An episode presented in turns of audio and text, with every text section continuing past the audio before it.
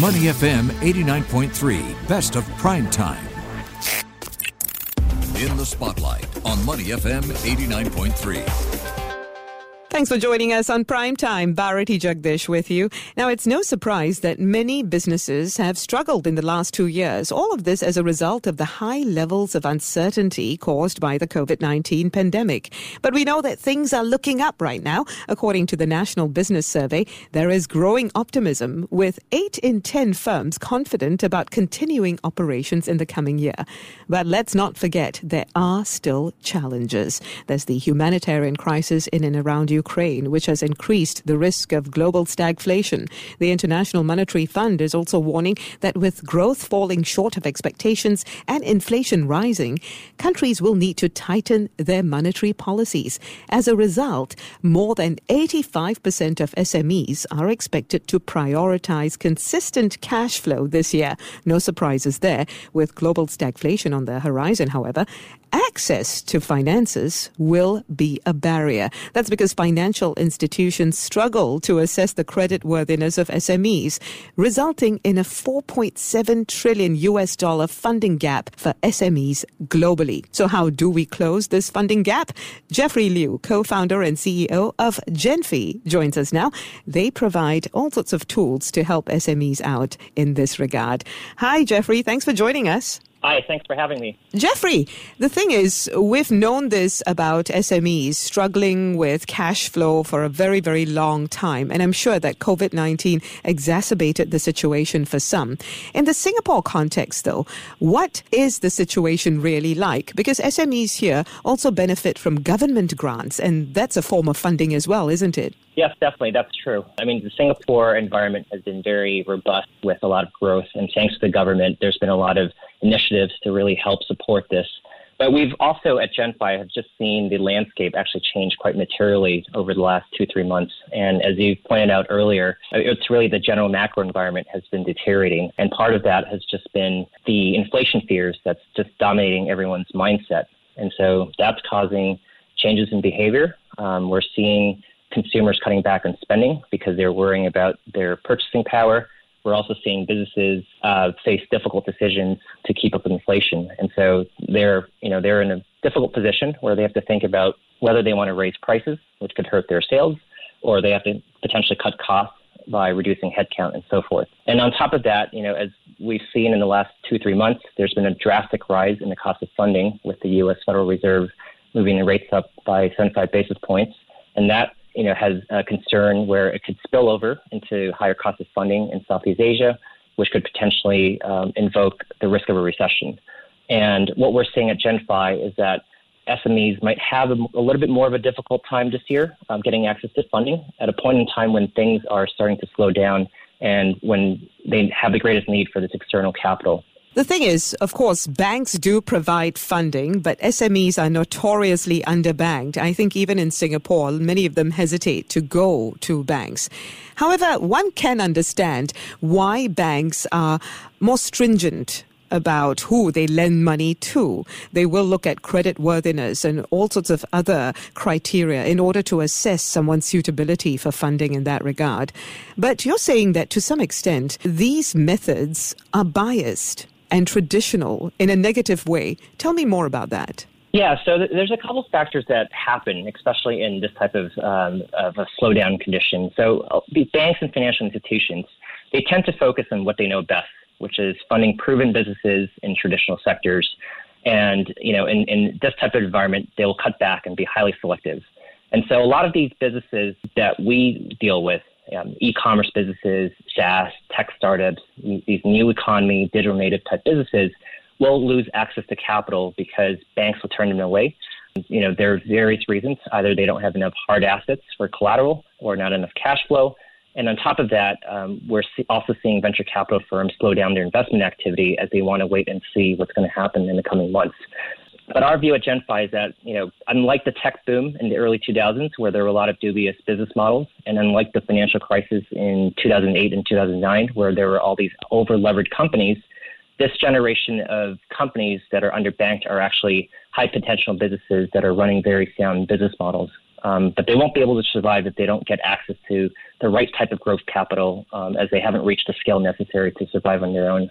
So, how are you helping such businesses in terms of providing them with growth capital and other sorts of alternative financing? Yeah, so at Jenfi, we focus on productive activities that generate positive revenue growth. It's proven that if you spend every dollar on an activity that generates more than a dollar, you're actually creating value for that business.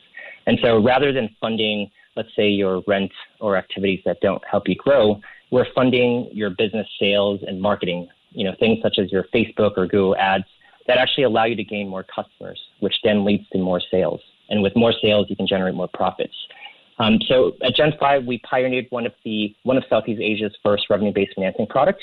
Basically, what we do is we fund a company's growth activities in exchange for a small percentage of their future revenues, which aligns us as true partners as we help these businesses grow healthily. And at the same time, we don't take any ownership stakes, and so there's no risk of dilution or loss of ownership when they when they grow. You've been known as one of the companies that is quite focused on Southeast Asia. Why precisely that focus?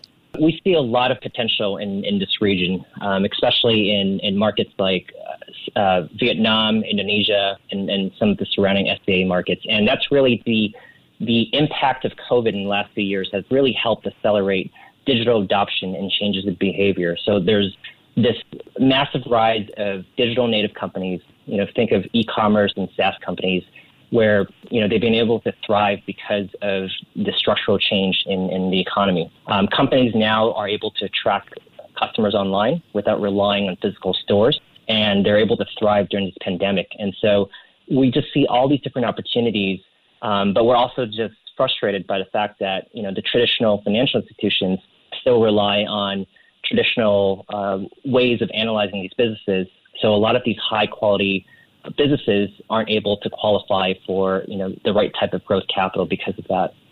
There must be some businesses that you wouldn't help, right? That you wouldn't lend money to. So while you're not using traditional metrics, what exactly do you use in order to assess whether this is a business worth helping out? That's true. So we don't fund unbankable companies. Uh, we fund underbanked companies. And so these are the digital native companies that I've been talking about the ones that are spending very healthily on Facebook and Google ads, for example, so that they can grow faster and increase their top line sales. And at Jenfi, we have a, a special expertise in understanding how these digital native companies operate. We have the technology that allows us to read the data from data sources that are used by these digital native companies. Think of, for example, uh, insights that we can glean from their payment processing data or their merchant accounts or their cloud based accounting platforms. And all of these data points that are available are shunned by traditional financial institutions that are not as familiar with such alternative data. So we use this alternative data to our advantage so that we can help these underbanked um, companies qualify for growth capital. To what extent do you think, Jeffrey, all of these traditional banks who provide only traditional financing options, well, maybe they should just start looking at things differently, or they might just go out of business? Or is there still a place for such players? The true reality is banks, you know, they, they have to re- report to their shareholders. And, and at the end of the day, the biggest business opportunity for them is still in funding their large institutional clients, which generate, you know, very healthy profits for them. And so their framework and how they analyze these businesses make a lot of sense for such large companies. Um, but that results, these structural things that are in place then results in a lot of these smaller you know, medium-sized businesses really missing out um, because the infrastructure that's set up by these banks uh, are not able to then underwrite, you know, such smaller companies. There have been criticisms about other platforms similar to Jenfi that, yeah, while getting the funding is easy, there are still catches. We still sort of have to pay you back, don't we? So tell me more about the downsides. What are the fees? What are the interest rates? You know, that sort of thing. Because I'm also thinking in terms of traditional metrics. You can't just be helping me out for nothing, right?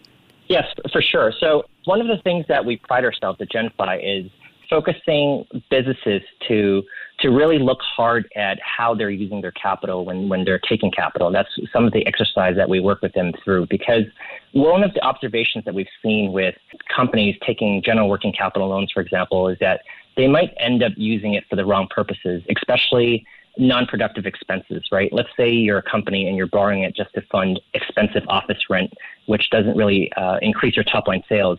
You might have a very hard time repaying that back in the future. And so we're trying to help encourage businesses with good behavior by helping them focus on on activities that actually generate top line sales. And so that when they take on such uh, such debt capital, for example, there's a positive um, ROI attached to it. Mm. What about interest rates and things like that on uh, loans? So, great question. So at Jenfi, everything is uh, based on a risk-based pricing. So companies apply online through our application process. They are assessed on their credit worthiness. There's a risk-adjusted uh, score that comes in place, and so based on sort of the the credit worthiness and future potential of the business, um, the, the pricing can vary quite widely. The thing is, we did see a huge change in the business landscape during COVID 19. You yourself mentioned, right? So many different types of companies emerged e commerce businesses, SaaS businesses, and so on. And it is your job, sort of, to anticipate future trends and future changes, isn't it? So that you can better design tailor made products for businesses of the future. So, what exactly are you anticipating at this point for the next five years? So we we're strong believers that Southeast Asia is quickly catching up on the digitization um, of becoming, you know, a fully enabled internet economy. And you know, there's various reports like the Temasek Bain report, which shows that you know there's very high growth rates with these businesses coming online and becoming more digital. And we see a lot of players coming in to help build and support this ecosystem, especially in the fintech space with large payment processors like the first wave were companies like Stripe and Braintree, and now we have big local players like Xendit, for example, really helping enable merchants to, to collect payments, for example, and to be able to send payments um, you know, back and forth. And so it's only a matter of time that we see more and more companies become more digitally enabled. And as that happens, there's more and more opportunities to then help them unlock and analyze their insights and to be more efficient in, in how they're using that capital. In terms of differences between countries in the region, what exactly are you seeing? I mean, in Southeast Asia specifically, what are the disparities in terms of needs and wants and the take up rate for such services? Southeast Asia is is a very unique place in the sense that it's highly fragmented and every single market has its own nuances. Mm. Um, so it, it's very hard to kind of describe in broad strokes, but I would say that you know the the thing that has been the biggest barrier for fintechs in general to be able to successfully provide you know effective appropriately priced capital to these companies in the past has been just lack of access to transparent data right? And that's a function of just the traditional uh, way that data has been supplied you know to to underwriters whether it's you know pen and paper or or traditional type of, of, methods. But with the digitization, where there's more companies now adopting cloud-based accounting, for example, and, and cloud-based technologies, it's making it easier for fintechs to then build infrastructure and technology to to really connect their their data to understand what's what's happening under the hood of, of these businesses, and then to correctly assess you know how risky or or how much growth potential that business actually has. And so we're seeing that happening in you know, in markets like Vietnam and Indonesia. Um, and really, it's it's just been the last two years with with the onset of COVID, where we were just seeing so many more businesses that are now um, much more transparent with with their data because of this. What about in Singapore specifically? Because as I mentioned when we started the interview, we do have uh, schemes. The government does have schemes in place to help businesses even on their digitization journey and with working capital too. So what sort of thrust are you seeing in terms of businesses turning to alternative financing amid all of these other options? I do know that they have to jump through quite a number of hoops in order to get those grants as well. But then there are others that are more easily available. So describe to us the responses from businesses here amid all of this? Yes, that's correct. So, so Singapore businesses are, are in good shape in the sense that they have access to a lot more support um, from, from the government, and from there's also a wide availability of alternative and traditional financial uh, institutions that can help provide capital. Um, so, I, I think for, for local businesses in Singapore, uh, you know, they, they have the opportunity to really assess the pros and cons of different options. And the beautiful thing about a lot of these capital options is that they're not mutually exclusive. So going through one option, if applying for a grant, for example, wouldn't preclude you from being able to take a loan from another capital source. And so it's, it's best for you know these institutions to think about what are their priorities, um, what type of growth they're expecting, and and then to to seek out the right type of the right mix of capital sources that allow them to achieve this objective. All right. Thank you very much, Jeff. Jeffrey Liu, co-founder and CEO of Jenfi. Thanks for joining us, Jeff. You stay safe and take care, yeah? Thank you so much. To listen to more great interviews, download our podcasts at moneyfm893.sg or download our audio app. That's A W E D I O. Available on Google Play or the App Store.